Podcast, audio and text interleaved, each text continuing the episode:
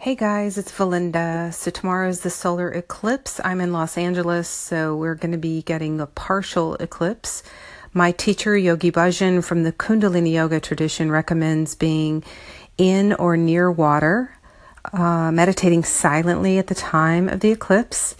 And then we're going to be doing the Kriya to remove negativity. It's about a four position Kriya, which K R I Y A is a set of exercises to produce a desired result. So we're going to be working on removing tension, removing negativity from the magnetic field, getting rid of the old, and then we're going to be chanting for 11 minutes Guru Guru Waheguru Guru Ram Das Guru, which is the mantra of miracles, the miracle mantra.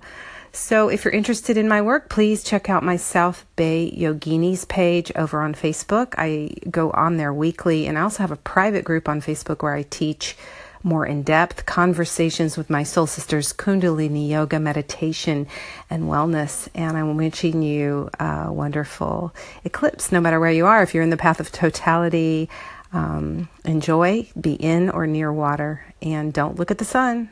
Satnam, that means truth is my name. Truth is your name. Still your mind. Open your heart, speak your truth, and live your dreams.